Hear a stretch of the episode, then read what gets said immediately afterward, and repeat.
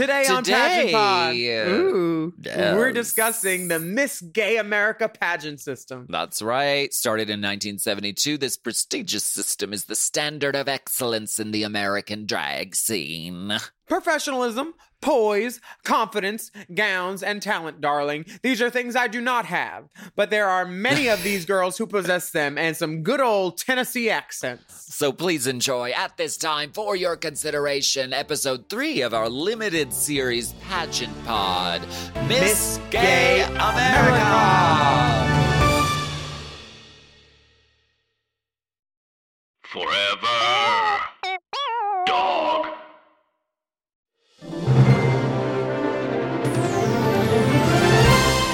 Representing Palm Springs, California, a queen who is not only talented but also really knows how to buy shoes. Please meet and greet at this time, Wilhelmina Saint Dubois.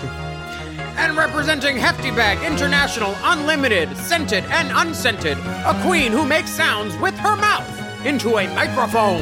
It's Alaska Thunderfuck 5000 of the planet Glamtron! But you can call me Lasky. All my friends do. Good evening, panel of distinguished listeners, and welcome back to Pageant Pod, which we lovingly call Page Pod. As you know, in this eight episode limited series podcast, we're exploring the fabulous and dramatic history of drag pageants and how these queer institutions helped shape drag culture as we know it. And today, on this good night, we are On going to be diving day. deep down into the history of the one and only Miss Gay America. Yeah, honey, this ain't a prelim. This is the episode, okay? So let's This get into it. They did mail interview last night. this is the final. I just kept my acrylics on. I mean, I got them done. I'm not taking them off for male interview. Well, it better be a. French tip. Uh, stench tip. Um, so Miss Gay, okay, so let's talk about the history. Miss Gay America, okay? It's a pageant system. it's the longest running the- one. Ooh, the longest running for female impersonators in the US and is the only national pageant that prohibits contestants from using female hormones or having undergone any feminizing plastic surgery such as breast implants or li- liquid silicone injections, anything below the neck. Not allowed. But you can pump your face all you want. Fill her up. Just don't touch below the Adam's apple. I want Um, Jagger. this was started in 1972 in Nashville, and um, it started at the Watch Your Hat and Coat Saloon by Jerry Peak. Um, I You have can leave questions about. I have questions about the whole um, body mod thing. Like, you're not allowed to add stuff, but are you allowed to take away? Because I haven't had anything anything added, but I've had stuff taken away. I don't I don't know whether you would be eligible. I think you uh, well that counts as a body modification, but it's Yeah. not it wasn't done for feminization purposes necessarily. No, just it? vulgarization just vulgarization. in I general. don't. You'll have to ask before you uh, like pay the entry fee for sure. Well, maybe we could check with uh, Norma Christie. She was the first winner in uh, 1972, uh, Wow. aka Norman Jones. And uh, it's noted she's the first man to be crowned as Miss Gay America. And then in 75, he purchased the pageant from Jerry Peak and he mm-hmm. hoped to grow the pageant to be the most prestigious and most well respected pageant for female impersonators in the world. And the dream has kind of been realized today. That's true, and I that's such a boss move. Like Nor, she's like, I won three years ago, and now I own this goddamn pageant. that's Pierce. That's Pierce. Um, so this is it's known as the symbol of excellence, and each winner of the Miss Gay America system represents professionalism and the utmost in quality entertainment that the art of female impersonation has to offer. Okay. There are um, lots of pageants and regional qualifying preliminary pageants to the Miss Gay Mhm. America national competition. There's 30 to be specific. And uh, each year, the winner and the first alternate of each direct preliminary travel to the national competitions in hopes of achieving their goal of becoming the next Miss Gay America. exactly. So 60 sisters. wh- So right. So for the national competition, there's four days of Oof. competition. This is wild. Okay. On the final night, the contestants get narrowed down to a top 10, which is, you know, normal. And then the top 10 compete in talent, onstage question, presentation, and evening gown, with the male interview score being carried forward into from the preliminary. Okay. Now, That- that's pretty the- straightforward. Yeah, the male interview category validates the male persona in the contestants, whereby contestants are interviewed in a male business suit, very Burlington Coat Factory, um, or male attire. Um, Right. It's not business casual. They're they're tied. If they see a lick of color spray, you're out. Um, male interview is the category to truly allow judges the opportunity to know the contestants and hear answers on a wide variety of topics. So basically, the winner of this prestigious pageant uh, gets a prize package, including cash, jewelry, and other gifts, plus spons- sponsorship packages, including many engagements throughout the year of their reign, including a mandatory appearance at each one of the preliminaries for the next pageant season. That's a lot of prelims, which usually begins in early January of the next year. And the newly crowned Miss Gay America can earn as much as $70,000 during their reign as Miss Gay America. That's cash prizes, travel, appearance fees, and gratuity for appearance. So that's not too shabby, but that, that's a lot of work, but that's not too shabby dollars.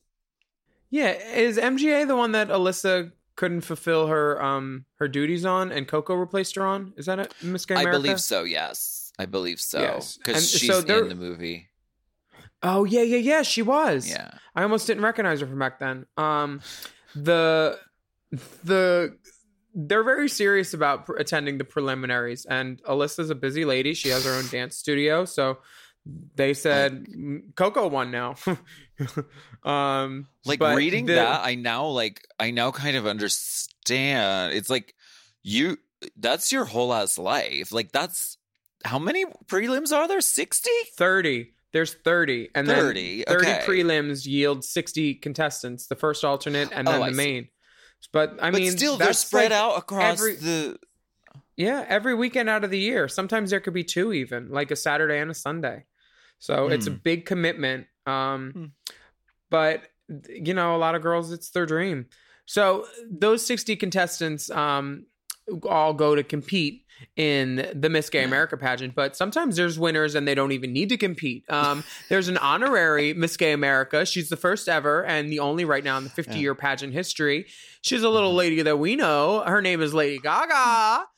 In sophisticated 2007 lady sophisticated lady. In 2017, um, the pageant owners Michael and Rob, uh, they they're they're a married couple. They gave her a crown, a Miss Gay America crown, before her concert in Philly, um, and they said that they love everything she's done for the LGBT community, especially the Mhm. youth. So they thought this was a great way to honor her championing for self acceptance, diversity, and the beauty in everyone's mirror.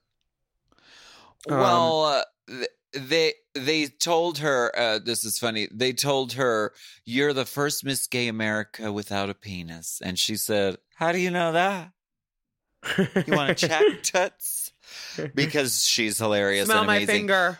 Um, and so they gave her a crown, and the Miss Gay America owners also presented Gaga with a five thousand dollar donation to her Born This Way Foundation. I love that. That's a bit. So Lady Gaga's a former. She is, and I will. I, she was expected to be at every single prelim the next year. Um, I I don't even think she's going to attend her give up because she's not giving it up. She never will. Um, that's that's fierce. I didn't know that until just that. Like just reading this, that's pretty fierce. I didn't know She's she was a title holder either. Yeah, Yeah, of course. work, Gaga. Uh, what's your first memory of Miss Gay America? Do you have any? Um.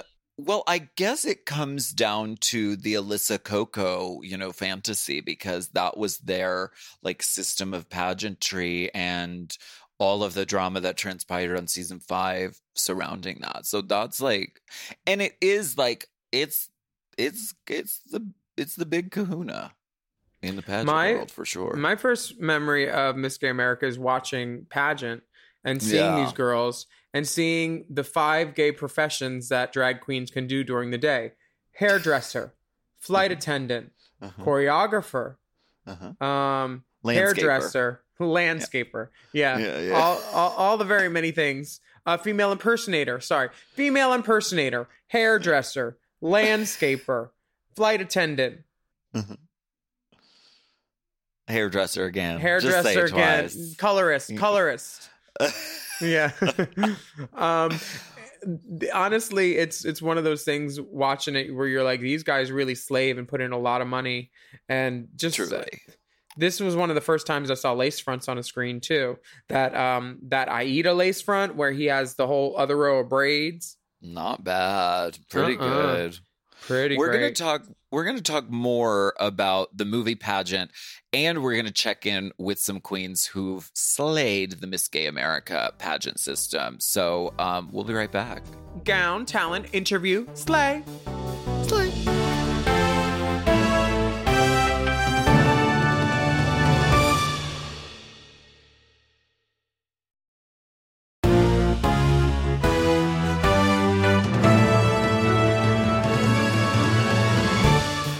We are so grateful to the amazing queens who've taken their time out of their lives to talk with us about their experiences in all things pageant. And we're so thrilled to share our uh, page chats with these queens with you. So we had the pleasure of speaking with a true trailblazer, a legend who's been doing drag for a few years. She's the Johnny Appleseed of hip pads. She's the body without a mind. This is Tasha, Tasha Kohl. Kohl. Tasha Kohl won Miss Gay America in 1984 and is a legend. And here she goes. I was like, how did these queens even? Do they even know who I am or that I'm alive? I, I, I had no idea. You, I was like, how did they find me of all people? It's the 50th anniversary of Miss America, and I was the 12th. So there's lots of choices out there. so thank you for having me. Well, the first thing I won was Miss Gay Dallas, and that was really what the pivotal thing for my career because I had just lost Miss Fort Worth, but because I had a package together, I I'd only been doing drag about six months, um, and I thought if I just go and do well in the pageant, maybe I can get a booking over there, you know. Mhm. Well, I won the damn thing. Who who would have known? And that night, the show director liked my act so much that he put me on the cast uh, in Dallas. So that was huge because that was that was one of the premier show bars in Texas. And then that bar wound up closing a couple of years later, and that's when I got pulled into the Fab Four in Houston. But you were asking about pageants, so let me get back to that. I'm sorry. So there was Miss Dallas. Uh, the first regional I won for to go to Miss America was Miss Southwest of America, and that was the first year they ever had it. Uh, then I won Miss Texas. Uh, the next year I won Miss Mid America. That was the first year they had that, and that was the pageant that I won Miss America with. And that was in I won in November of '83, but they call me 83, 84 because really most of my reign was in '84. And then like eight years later, uh, I they they started EOY, and I entered that. I, that was terrifying because after being Miss America, you don't want to go lose something, you know. Um, but uh, it was the first year that they did it, and I thought it was a really cool concept for the pageant. So I went and entered, and as a matter of fact, July of this year is the 30th anniversary. So I'm going back for that, and I'm really excited about it. There's some other things that you won that we'd love to list, like uh, Norma Christie Lifetime Achievement Award at Miss Gay America, uh, the Miss Gay Heart of Texas, the Miss oh, Gay yes. Texas in the America. thrilling Waco, the town of Waco. It was a big event. Ooh, Waco, yes. Wow. Uh, I, I have I have a question. Every girl has an intro that um they have before they go on. Um and yours I heard was the body without a brain. The body Top without a mind. The body Oh, without a mind. damn. What they called me. But you're, you're close. Well, you know, that was 100 years ago, and nobody said it in a long time. You know her from the top four of RuPaul's Drag Race, season 10. She is the Dallas Diva, the laser light show embodied, the designer, the host, the icon with the megawatt smile. It's Asia O'Hara. No relation to Eureka O'Hara. Asia O'Hara won Miss Gay America in 2016. Can you start by just listing off all of the um, titles that you have won? That is not a long list. Um, Miss Gay US of A, I was the youngest Miss Gay US of A ever, All American Goddess, uh, Miss Gay America, the, only the second person to win on the first try in the history since 1972. Uh, Texas Entertainer of the Year, Miss Texas America, uh, and that's all. That's all. Bitch, you got a full That's hand. You all. got five. What, in your estimation, makes Miss Gay America different from the other pageant systems? Well, for one, the history. Um, it's um, it's been around since 1972, I believe, 72 or 74. So, like, the fact that there was a drag pageant happening in 1972 in the midst of you know the, what the rest of the world was focusing on um, is magnificent to me. And so the history for one uh, the longevity of it um, um, miss america we refer to as a symbol of excellence because for a very long time um, whoever was miss america or whoever was the symbol of excellence you look to that person for um, encouragement and and inspiration on how you should be doing your drag. And i i wholeheartedly believe that the core of what subjectively we think of as good drag versus not good drag is all rooted in things that were solidified by by miss gay america The world met her on season one of Drag Race, where she went home first, but stayed in our hearts and minds forevermore. This is the icon herself, Miss Victoria Pork Chop Parker. I had been first runner up to seven national pageants in a row. My first time at Continental Plus, which was in 1996, I was first runner up. I almost won. My first time at Miss National at Large, another national pageant, I was first runner up. I almost won. My first time at Miss USA at Large, I was second runner up out of 50 people. I almost won. Of course, by, I had not even won a talent show when I got second runner up at Miss USA at Large. Let's keep that in mind. and I- I just kept going because I realized that the people outside of my home area and my state, it's hard to break into this business mm-hmm. when you are surrounded by people who have known you your whole life or don't see what your potential could be if you were able to get the assistance and the help that you needed. Mm. And I went out of state, I went out of my area, and I started winning contests and going to nationals because I knew, always knew that there was a bigger picture than just trying to be Miss Oz, which was a gay club in my hometown, or Miss Lynn's Lounge, or Miss Fayetteville, or Miss North Carolina. I wanted to win all of those, but I also wanted to win the national titles because I wanted to travel and I wanted to be known nationally. Yeah. I didn't want to just be known, you know, as a local queen who happened to win Miss such and such nightclub once. And that just wasn't what I saw for myself.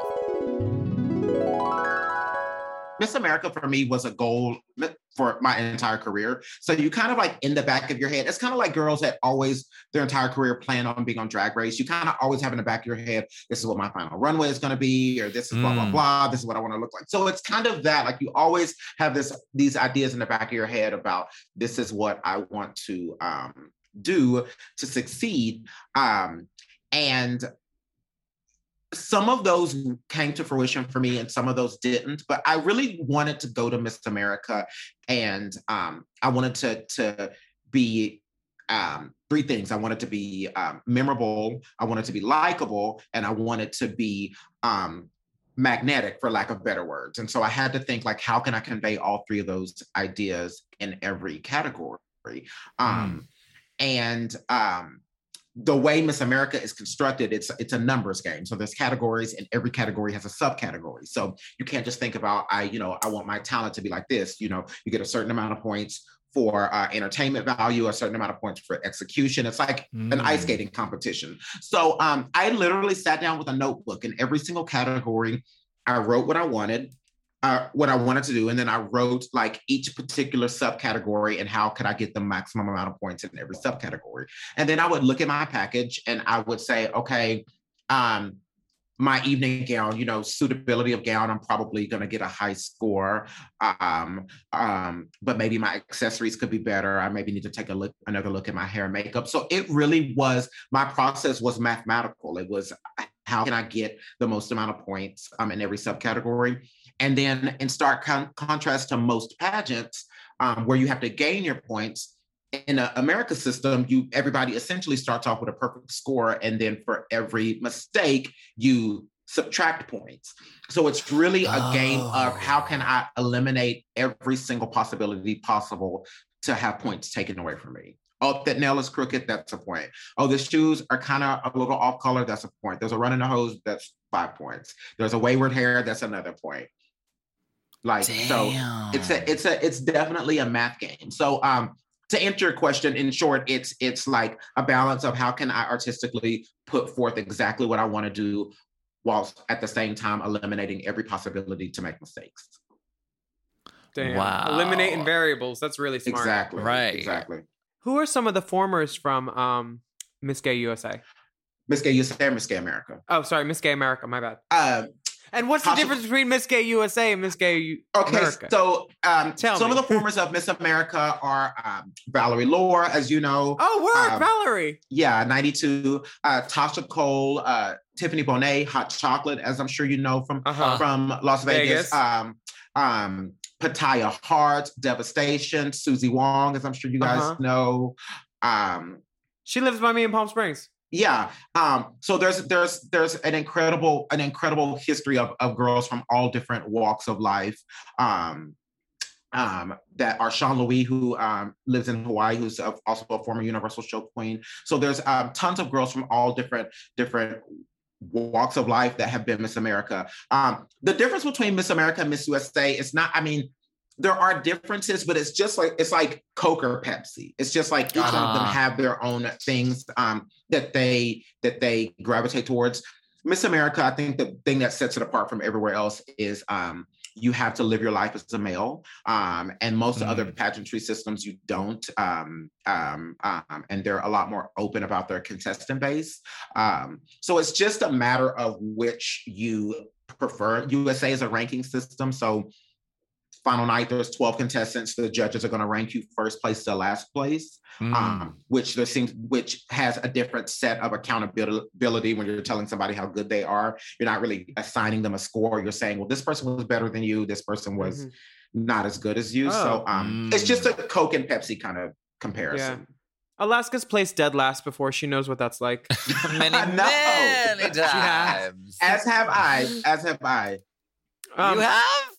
Yes. No way. Yes. and just how did they end up on that stage? Let's hear what led these queens to the pageant scene. The whole drag was kind of a dare because I was a little weightlifter in college and and uh, little country boy. I I didn't even know there was such a thing as gay people till I went to college, believe it or not, because I, I, grew up in a very rural Southern Baptist home, that kind of thing. And so I, I didn't know anything about that. And I went to college and, um, you know, I, I, actually met some people that were like, yeah, we're gay. And I, I was shocked. And then this lesbian girl, I was so hurt when I found out she was a lesbian. I, and she, we wound up being best of friends, but she said, well, baby, what, why does that bother you? You're gay, aren't you? And I'm like, oh, no, no, no, I'm not gay. And she goes, oh, yes, darling, you are. Come on, come with me. So she took me to my first drag show. And I was just mesmerized. I was a theater major in college at the time, anyway. Um, so I'd always been on stage and I always loved to perform. But I was just, I it was just so magical the show that I saw, or several of the shows that I saw. And so my friends all started teasing me about how much I just fell in love with the drag. So they were like, you should do it, you should do it. And so one night I just, on a dare, went and did it. And uh, they hired me at that club. And then two weeks later, another club hired me. So before you knew it, I was working four nights a week in drag, never intending to do drag a, as a career or anything. And so because of that, that was in Fort Worth. Um, a couple of months after that, they were the Miss Fort Worth pageant was coming up, and they said you should enter. So I did just, and I got first runner up, and so that's what goes back to the story of when I went to Dallas, and then when I won Miss Dallas, things just exploded for me from there. when I started competing, I had a big goal in my mind, and I eventually got hired at a nightclub. I worked at the Connection in Louisville, Kentucky, which was a huge gay bar. It took up a whole corner. Um, gosh, not a corner. I, I would have to say it took up a whole corner block, like a whole block in Louisville. And we, I worked at a theater that sat 1,200 people. It had rafters uh, and it had huge balconies in the rafters where people could go and watch the shows. And they also had National Entertainer of the Year there. And I worked there for five years and working in that environment and doing productions and being involved with professional dancers and people who were mm-hmm. more talented than me made me get better and want to work to get to where they are because I don't want to have to always think to myself, ooh, I couldn't do this or I couldn't do that.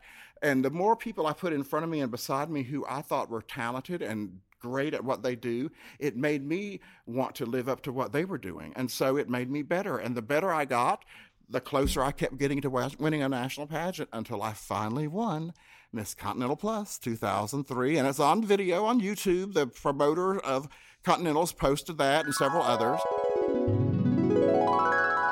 I mean, when I was first starting off and I was just jumping in pageants, like I, I didn't know what I was doing. Like I was just like, put on something sparkly. I mean, my dress stopped at my shins and I had on uh, black shoes with a blue dress. And I just thought I was turning it. And they were like, no, you're not. you could turn around and leave. exactly.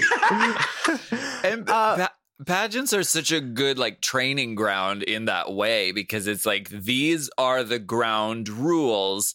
We you're going to learn them here and then you can go and like do your own thing once you know the rules. Yeah, and I definitely I I I, look up I look at pageants like plastic surgery. Like when a plastic surgeon goes to, to medical school and they learn this is how you do this, this is how you do a breast augmentation, this is how these are the rules, this is exactly how you have to do this to make this safe and to make this right and to get the best results. And then most plastic surgeons, as most of us know, um, you know, open a practice and then they start to like figure out things that really work for them for their particular aesthetic that they want to provide their clientele. And I think drag pageants are the same. I mean, in the America system, during evening gown, you have to, you know, have your nails done, your hair, they want it to look a certain way. They want it to be clean and not be too messy with your gown. You have to have on hosiery and stockings and um um you know, the jewelry can't be too big, can't be too small, and blah, blah, blah, blah, blah. And there are a lot of, of expectations within that category that are good to have in that moment. And then once you leave pageants or once you branch out into something else, you can kind of decide which of those work for you and which of those don't. For me, I just like to paint my nails black because I'm lazy sometimes, but I will wear hosiery every single time I'm in drag. So it's just like what works for you and what doesn't. But it's nice to have a base. Now, I have a question. Um, what is the easiest way to adhere an earring without getting a keloid? Do you use Oh nail my glue, God. a band aid? Please, know. because so do many people. not use nail glue. Do not use nail glue. Um, if you do it like once or so, magnets are good, but they also they're fine, but they hurt. What I use They are hurt. these things called Zots, Z O T S. Um, oh, I know her. Wasn't she a former of uh, EOY? Um, and they are these little like adhesive um, little dots for um, scrapbooking, and they're super Yep. sticky. They're these little round things. You put one on the front and one on the back, and you put it on your earring, and it's not going anywhere. They're I use them to talk. Yeah, Yeah, th- they're the best and they don't Yeah. fucking hurt. I use They them for nails hurt. sometimes for like a Yeah. photo shoot. absolutely. Absolutely. They're the best. They don't leave any residue. You can pull them off the back of the nail. You can pull them off the back of the earring. They're great. nice. See, nowadays in drag, you can buy breastplates, heels in every Mhm. size imaginable, and watch Oh. all makeup tutorials. But that was not always the case in the early years. Nope. Let's hear about the invention of one of the first known pairs of hip pads. I'm not 100% certain, but I'm pretty sure um, a queen named Tasha Kohl, um, who was a former Miss America, was coined as the first queen to wear hip pads. Um, and she's been doing drag since the 70s. you know back then there wasn't there wasn't a youtube you know video on how to do your makeup or how to do padding i mean i was the johnny appleseed of hip pads because when i started wearing hip pads everybody made fun of me, but I had really big shoulders. And I swear I never looked more like a man than in a dress. So because my shoulders were so big. So that's kind of where the big Shoulders need and match the them big- hips, girl. girl i was like i don't i want them to notice how big my ass is not how big my shoulders are so i started vonda delane helped me cut and style my first set of hip pads and then i i morphed from there but the whole time i was traveling nobody wore hip pads back then and i would go and they would go oh how, and i would cut hip pads and make hip pads for people and now it's like everybody freaking wears hip pads you know You're the So- Johnny Appleseed of hip the pads. Johnny Appleseed of, dra- of drag pads. But, we thank you so- for that. Oh, honey, don't you? Because I, let me tell you, back in the days when people were not wearing pads, there was some rough-looking boys in a dress. Girl. Girl, we love a hip pad, even though it's no pad Have you summer ever worn right them? now. No, it's no pad summer. Kandy Muse has Oh. dictated it's no pad summer. So leave your lay all you lonely drag queens, leave your pads at Pads home. home. we all love hip pads. We we love what they can do for our lives, but we really live for all the bes- behind the scenes drama. So come on, gals, give us a little behind the scenes drama and shade. Tell us all about it. Shh, it'll be just between us. Back in the early, this was the early days, and I won't say any names, but the queen Valerie found Lore. out. No, I'm kidding. no, that thing, honey, she is so sweet. I And love she's- Valerie. she's not I, I don't think that girl has an evil bone in her body she wouldn't know how to be shady if she tried girl she just doesn't have the mental concept for it but but uh the queens found out that if you put visine in in somebody's drink it will give you terrible diarrhea and nausea and vomiting all that it's a it's bad do not put do not drink visine So they would put Visine in somebody's drinks and say, "Go for it, babe." you're on Oh. Ooh, bitch. Anything else like the you know the you know Gown like the, cutting. the the glass in the setting powder anything any I- of those You know, I heard about that, but I never experienced it or saw it. And but I will tell you, in the early days, yeah, um, I don't know. It was uh, it, it could be very vicious and cutthroat backstage. But I, I always just kind of stayed to myself and was quiet over in the corner. And like I said, nobody really knew me or thought of me as a threat until I kind of won everything. It just kind of happened so quickly that it wasn't like like I wasn't the big name coming into pageants you know, at the time when I mm-hmm. first started. What I mean by the time I won Miss America, you know, I had built somewhat of a reputation because I had been second runner up twice. I can tell you things that I know for a fact have happened, but I have not seen them with my eyes, but I know Okay. they have. Okay. Um, so one is in Black Universe. Um, one year, I don't exactly remember who it was, but a queen was doing great and was probably going to win. And final night, somebody threw Cody powder all over her beautiful black velvet uh, Roberto Cavalli dress. Oh. So she went on stage in her dress from preliminary night, which was just as gorgeous, but you know, there's no shock value or whatever. And she's literally on stage crying, modeling her dress because they ruined Aw. her dress in the back. That has happened. Um, um, uh, Queen's backup dancer costumes have been stolen. Um, um, more famously in the American system, um, prior to probably 2005, I believe, um, you could not change anything in your package from prelim night to final night. And if anything was different, um, then you would get a zero. So, um, no, a zero in the category. Wow. If you had, if you had, if you had red gloves on prelim night, and you came out final night and you have black gloves on, zero. So a lot of times girl stuff would come up missing. Um, and um, prime example, uh, a queen named Cara Young Ross, um, who is a former Miss USA. Um, she's a now a, a makeup artist for Cirque du Soleil. She lives in Las Vegas.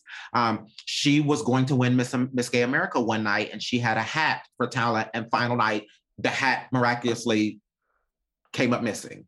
I heard about the Oh. hat one. Yeah. Yeah, and they they joked that the owner at the time of Miss America, whose name is Norman uh, Norman Jones, they were like, uh, "Norman, go get that queen's hat out of the trunk of your car."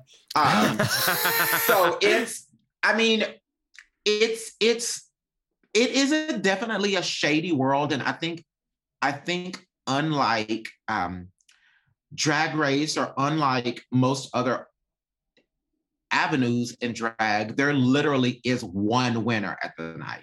Mm-hmm. Um, drag race, obviously, one queen is gonna gonna win the the crown, and the hundred thousand dollars, but it really is a like everybody's kind of winning and everybody can kind of make the most out of it.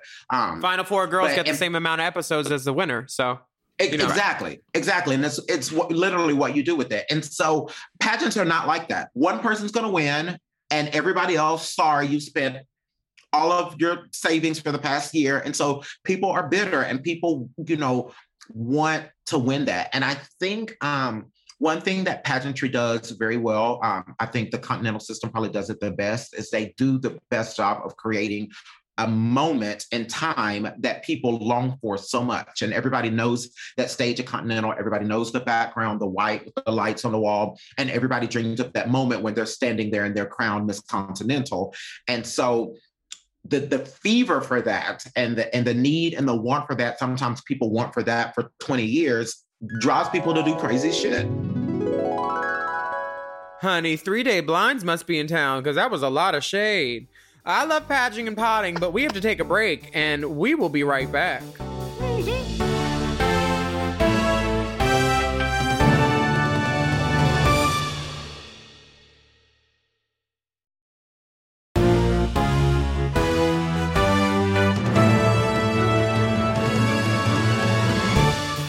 Is a well known fact that the world of pageants is not without its scandals, without its controversy, controversies.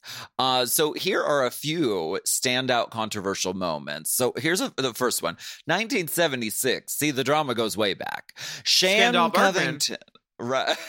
Shan Covington. Her title was revoked seven months into her reign for ah. conduct unbecoming of a Miss Gay America title holder. The title was offered to the 1976 first alternate, Michael Andrews, who declined because she wanted to win the title. So the title Oh. was then passed on to the 1976 second alternate, Danny DeLetto. This incident sparked the development of the current mandatory first alternate succession rules. So they're like, no, you're taking the title. If you get first alternate, you're taking the title. Honey, they went up on a hill and uh, pounded it out with a chisel into the stone. They did. They did that. In 1985, Naomi Sims was also crowned winner of the 1985 National Female Impersonator of the Year contest. Now, that contest was organized by Norma Christie Inc., and she was the owner of the Miss Gay America pageant, but was created and produced and televised by the Showtime Network in a television special called Dream Boys Review.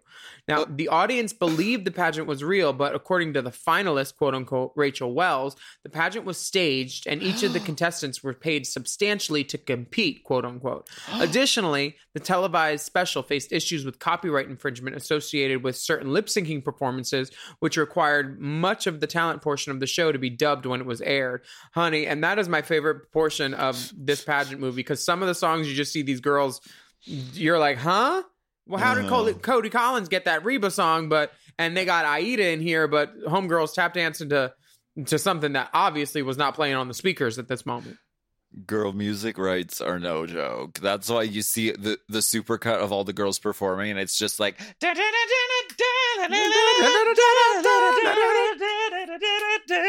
every It pageant mus- movie has that. Like it's mm-hmm. mandatory.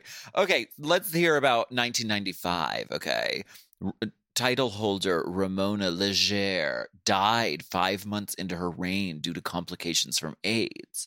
So first alternate Patty LaPlace safe requested not to be crowned or wear the crown during the pageant year, instead serving as the official Miss, Gay America representative to honor Ramona Legere's memory. So Patty LaPlé was crowned Miss Gay America 1995 in a special ceremony prior to the 1996 pageant in Little Rock, Arkansas.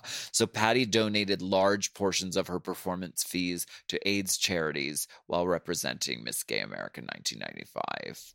Aw, Snaps for the that's- queens. That's beautiful. In 2010, winner Alyssa Edwards had her title hmm. revoked due to scheduling conflicts with previous engagements and her Miss Gay America duties. The title was passed on to the 2010 first alternate, Coco Montrese, who was uh-huh. crowned in a special ceremony at the Gray Fox nightclub in St. Louis, Missouri. Alyssa and Coco Montrese later appeared on season 5 of RuPaul's Drag Race, where the 2010 Miss Gay America pageant issues and animosity between Alyssa and Coco played a critical, crucial central theme throughout the season. LNT Productions later released a statement about the dramatized events, explaining their reasons for revoking Alyssa's title and their lack of knowledge about how this issue would be portrayed in the television series. They had been approached by the producers to provide copyright clearance for both Alyssa and Coco's official Miss Gay America photos. Mm, This mhm. and did they grant that? I think they did because because you see the Coco picture on the thing, and Alyssa goes, "But I had that moment." The moment You you, didn't. didn't have that It- moment.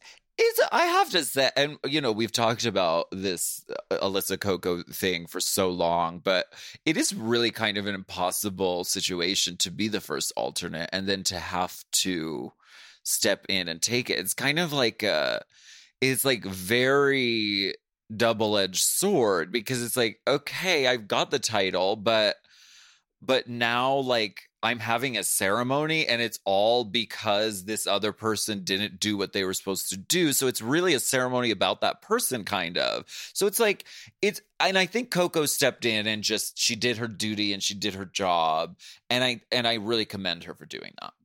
Well, It's a hard position.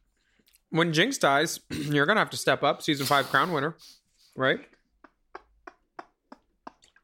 It's gonna happen one day. Um, oh my god. now we we have seen a few pageant winners on Drag Race after their win, like Naysha Lopez after winning Miss Continental. But Miss Tasha Kohl is ready for her shot. She's ready. I auditioned for RuPaul last this past season. I did, and I'm going to do it again. Fuck it, because I decided, you know what? Why not? And I don't want to be the oldest queen. I don't want to have the record for being the oldest queen on the show. I want to be have the record for being the oldest bitch to win it. Because it seems like they put these Mm-hmm. older girls on here that are just kind of they just show up as the old girl. But I'm like, girl, no, let's go play. Let's let the twinks have it. Oh my gosh. Yes, that's bitch. major. Don't you Please think that do. would be funny though? I think people would. I think it's like I told them. I said, I feel like I know a lot of queens, not necessarily my age, but all around my age, that don't really ro- watch RuPaul because they feel like they don't have an interest in it because there there's no one of their. You know, it's all young people. Mhm. And the fact is, there's a lot of older entertainers out, and there's a lot of old dra- older drag that's good, and old queens have money and buy your product. I think I could right. open a whole new demographic for RuPaul if they stick me on that show. I mean, I'd watch. I would definitely. I hope watch. you do. I really hope you please keep auditioning. That would be so sickening. And while Ms. Kohl is eyeing the drag race crown, did you know that Asia is buying up the system? Tell us about uh, owning the Miss Gay Texas pageant.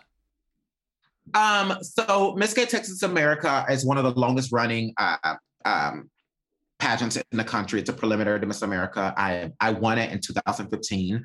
Um, um, prior to that, I was first runner up to Alyssa. Um, you see, there's a trend there. Um, I was first runner up to Alyssa, um, and I competed one year before that, so it was my third year competing. So I won in 2015, um, and um, that is what helped me win uh, Miss Gay America. Um, and um, I was the first Miss Gay Texas to win Miss America as Miss Texas, and it so it holds a very special place in my heart. And um, Um, in 2019, um, the pageant became up for sale. Um, and I kind of sat back and I was like, I don't know where it's going to go. And um, um, I really wanted it, the legacy to continue, and I really wanted it to be in the hands of someone that um, really cherished what the contest means. Yeah. Um, and so um, I jumped in, and this obviously we didn't have it last year because of COVID. So this July will be my first year actually hosting the pageant, and I'm nervous and excited. But um, Miss Texas America is uh, one of my favorite accolades ever, and so um, it's nice to now be uh, one of the people. Jenna actually helps me a great deal, um, and so does Lauren Taylor. But it's um, it's one of uh, it's it's nice to to know that it's going to be okay, um, um, and it's nice to know that it's. I would like to think in very good hands. Well, I would love to compete. Um, please send me the docket. Come right on. You're going to have to be a Texas resident for 90 days prior to the contest. Get moving. Get, start looking at apartments. I'm sure Crystal has room for you and a Wi-Fi code. I remember um, you talking to me whenever about something. You were asking me about dates for something, and your give up was kind of coinciding with the start of a season of Drag Race, which I guess they Yes. wanted you for. And you are famously one of the few girls to say, "Not right now. Thank you for your interest, though, to the Drag Race Empire or Fempire." Well, it was. I was always trying to like figure out. I mean, obviously, if if if you do a pageant and you win, like the the the goal is to obviously reign and succeed and step down. And so, Mhm. um, like that that can be a struggle in itself. Um, um, it's real. It's We're going to interview but- Alyssa later. Don't worry. I mean, you can go to a contest and be great for a night and win. Um, um, but to like have to do everything that's required for the next year can be um, can be intense. And so um, obviously you want to be planning for your future and planning your next like endeavor. And a lot of times like you have to like not be, not do things because you've got to give up a, a pageant. And you know, either you're gonna not give up the pageant and everybody know what you're doing and then like be you know blacklisted from that pageant forever or you're gonna like have to just like sit down and be like well i can't do anything this weekend because i have to give up this pageant Right. I mean, yeah that- i don't think remember exactly yeah i don't remember exactly what i was asking you for but i just remember like drag race normally films like in the summer or maybe early fall which is normally when most of the big pageants are like basically may through september so it's always a struggle i remember uh, season five was filming and i was giving up a pageant and i was like oh my god if i you know want to go i got to make sure that i'm like not doing something because like it's going to be a dead giveaway And we will be back right after this break. I'm going to fill out Miss Miss Gay America pageant. Girl. Uh, not with all the body work you've had done, Dave. You'll never pass inspection.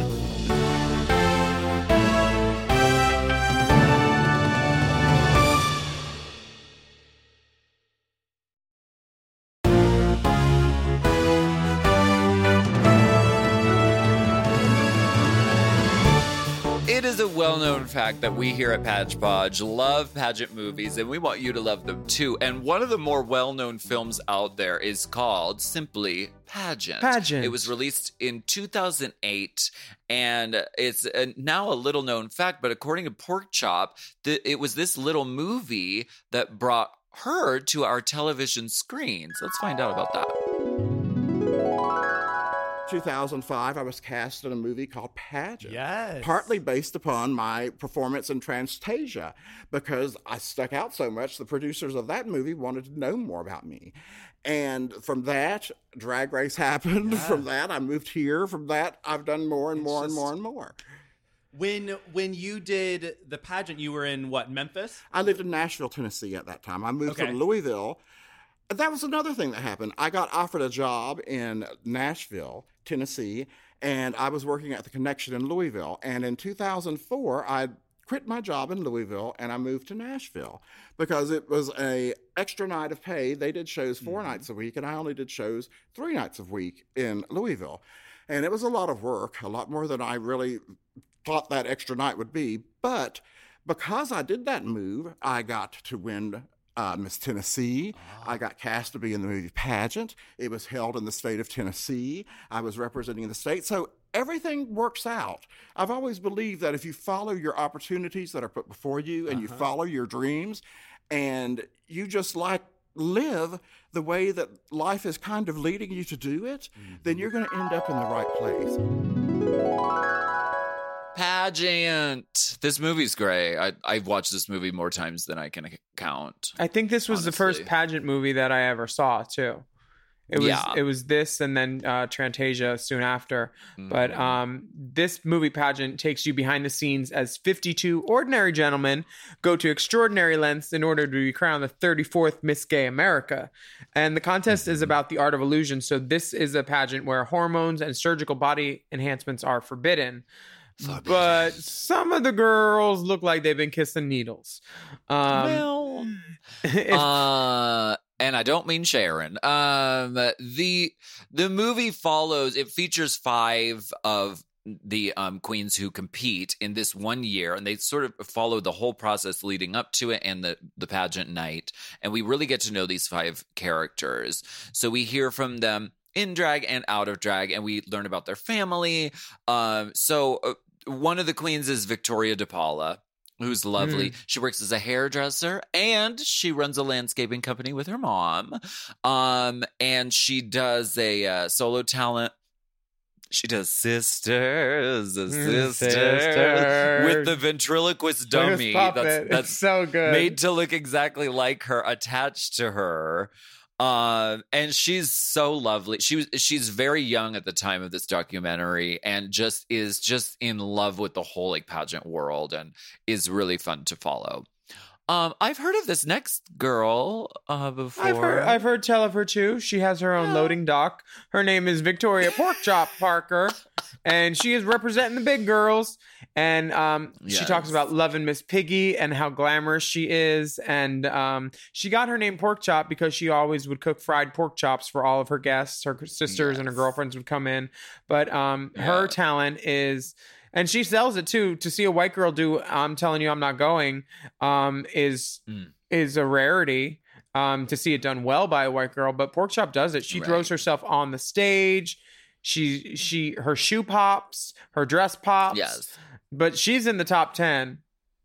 Yes, and I love I love her in this movie because and I mean I love Pork Chop in general because she is just a very like warm personality and that really comes out through the movie and she's like yeah at one point like her shoe like the the sort of the stoning comes off like the Mhm. the band comes off and they're fixing it with glue and she's like you know that's just what happens sometimes these little things happen and you just have to roll with it and Yeah. it was just it was lovely to watch her. She she's even charming when they mispronounce her name when they're announcing her. Please welcome Victoria Paula Parker, and she's like, "It's Parker, girl." It's Parker, girl.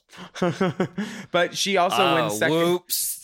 The hosts Whoops. are just drunk.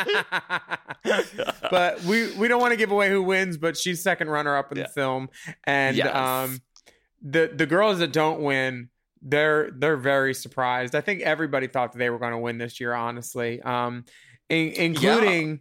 Including Chantel Roche.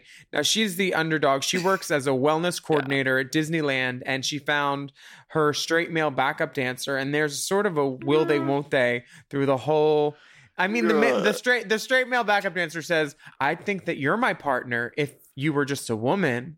Like, honey, Honey, if you think that she hasn't sucked it one one dark and stormy night on the road, if you think she hasn't rolled over in the middle of the night when they're at the Motel 6 when they have to share a bed because they're on the road, if you think she hasn't sucked it or touched it or done something, honey, you are wrong, you are foolish. It, and it's a very sweet relationship they have because she's clearly in love with him. She's head Mhm. over heels with him and he's like yeah it, we would be dating if you were a woman of course Mm. uh, it's it's very sweet and chantel Roche, when i met her in florida I had seen this movie so many times and I was so starstruck. I was like, "You're from, you're from the, mo- you're from the movie Pageant." I think I met her at Parliament House, probably. and I yeah. was so starstruck. And she's she's lovely. I I like her a lot. One Cody of my Collins. favorites, Cody Collins, Reba. Uh, she is a total Oh. pro, and she works with Reba McEntire. Reba McEntire picked her up in her private jet, um, and she's working to keep up with the times throughout the movie. She says she's an older Yeah. contestant. Her package is fantastic. The beads, the gowns, um, her And her she does Reba and Judy. oh her Judy is great. I didn't even recognize that it was her. She fucking drives on tractor trailer trucks these giant letters that spell out Judy and does this Judy Garland TV show talent. And I think the I think that the producers of the film thought it was her year and Me that she was going to take it. Yeah, And it kind of it kind of leads you that direction because she really crushes it. She's the seasoned professional, so you'll just have to watch and uh, on Vimeo and see how it turns out. Yeah, and then we have Alina Maletti who does this beautiful Aida number, um, and she Yes, she has a husband, she has a son. The husband is really Uh-huh. invested in the pageant too, um, Yeah. but she thinks that this is her year because she was first runner up last year, and uh, she wants to win for her family. And her her little son is so cute. He says, "I want her to win because when she wins, I get presents." Um, Girl, the kids know where their bread is buttered. Okay, honey, it's garlic Um, bread too. They're seasoning because uh, exactly, she's trying to get some presents too, but honey. Yes, she doesn't win, unfortunately. Yeah. Um, there's a few other things that we see Alyssa Edwards, uh, a clean gown, clean talent, clean question Clean. answer. And she's Clean doing that. sweep. With, she's doing that with Layla.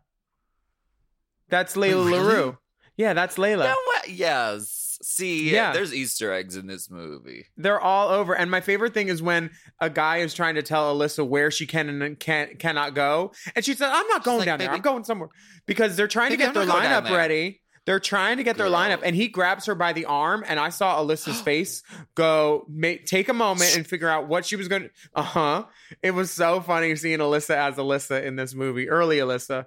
Um, Yeah, you see the you see the beginnings of Alyssa's secret Yeah. going on here. She really kind of steals the movie. She's not one of the featured queens, but she gets a, she gets camera time. yeah, for sure. Um, and the prize back then in 2008 was seven thousand dollars and twenty five thousand dollars in jewelry. I mean, can, maybe give back a brooch and make it 10k in cash. Come on, No. shit. Who Oh, who was man. well It's a- who was who was welding a- with the rhinestones and counting the cash back then? God damn. twenty five thousand dollar value. We'll just say that. um, and of course the hosts and and the queens who are doing the announcing. This is this is where that voice comes from. Very Yes, much. it is. It is the it's the vocal quality that comes from doing drag. I mean, screaming on a low on a on a microphone, trying to get people's attention in a smoky crowd. You know what I mean? It's where that that comes from, and and I do that voice with great reverence and and great Mhm. respect. Now pageant But is a check great out the movie. Yeah, it's free on Vimeo too, so there's no use Yeah. there's no reason not to learn about these girls, celebrate these girls with us. Um and now there's time for some parting words from these girls about their favorite parts of Miss Gay America. There are just so many moments that I think pageantry creates. And I think one of the best things about pageantry is the audience. And um, unfortunately, with Drag Race, we don't get that until the finale. But if you had a live audience in the seats for every single episode of Drag Race, um, I think some of the iconic moments would change when it changes from, you know, five people's opinions to an audience The full of queer people from all Yeah. over the world that um, some of the most the simplest things just electrify them. Um, that to me is is what creates so many of the most iconic pageant moments ever. Miss America was really cool because it was kind of opening up drag and, and paving the road for it to become more mainstream, especially like our, uh, our, our final nights were held like in the convention centers in the big cities like Dallas. And um, so that was really cool to fill, you know, the, the first night that I was in the final night at Miss Gay America in Dallas was at the Dallas Convention Center. There were 2,000 people in the audience in 1981. Wow. You know, Wow. it was incredible, you know. A huge thank you to Asia O'Hara and Tasha Kohl for speaking with us for Page Bulge. Page Podge. Also, we want to say a special extra thank you to one of our producers, Joseph Shepard, who provided awesome audio clips from uh, Pork Chop for this episode. And uh, those are some excerpts from his new podcast, Exposed Dragged Out, which we've both been on. He releases new episodes every Thursday and does interviews with the queens who went home first on any Drag Race franchise. Pork Chop, Tempest, James, Shangela, Juicebox, Room Service, and so many more. So check that out wherever you get your podcast potted. That's right. And we want to thank you so much for joining us yet again for Batch Podge this week. She's been crowned already, but she's back for more. The Glamtron native, vagina enthusiast, and champion of elongated greetings. It's Alaska. You can call me Lasky, all my friends do.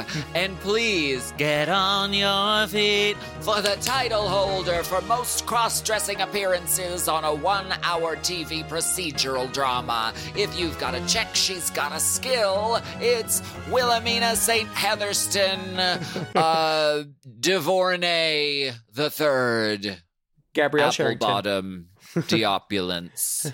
Apple derriere. we will be back next week with more pageantry, glamour, and of course, a little backstage drama. Our next episode is all about National EOY Entertainer of the Year. Yes, and remember to check out the Pageant Pod playlist on the Forever Dog YouTube channel. Check this out, this is fun. For all the pertinent video clips and references, it's a good time over there watching the divas in gowns, watching the fits and fashions. It's really sickening. Mhm. Also, if you have any pageant related news, BTS stories, or amazing pageant clips, please send it to us at racechaserpodcast at gmail.com. Thank you and good night.